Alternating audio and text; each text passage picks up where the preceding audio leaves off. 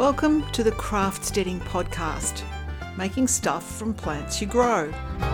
It's about self sufficiency and handcrafts and gardening. It's about prepping for the apocalypse or relaxing with therapeutic, mindful handcrafts. Are you looking for something engrossing to take your mind off daily worries?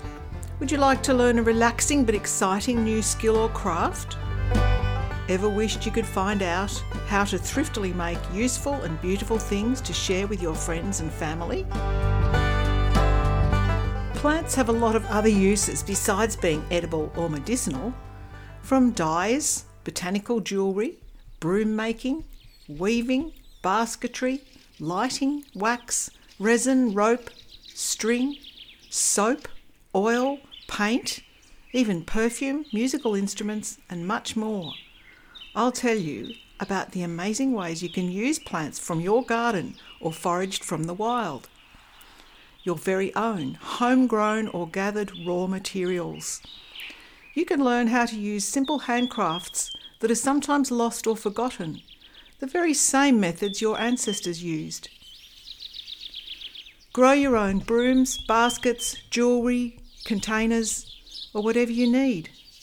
You won't need to buy them from shops anymore. There are so many happiness inducing craft projects that start with planting a seed. For example, I'll explain the way I've made containers from gourds, jewellery from seeds called Job's Tears, baskets from cattail bulrushes, and brooms from sorghum. All homegrown. And if you're not into gardening, no stress. You can buy supplies from craft stores or online.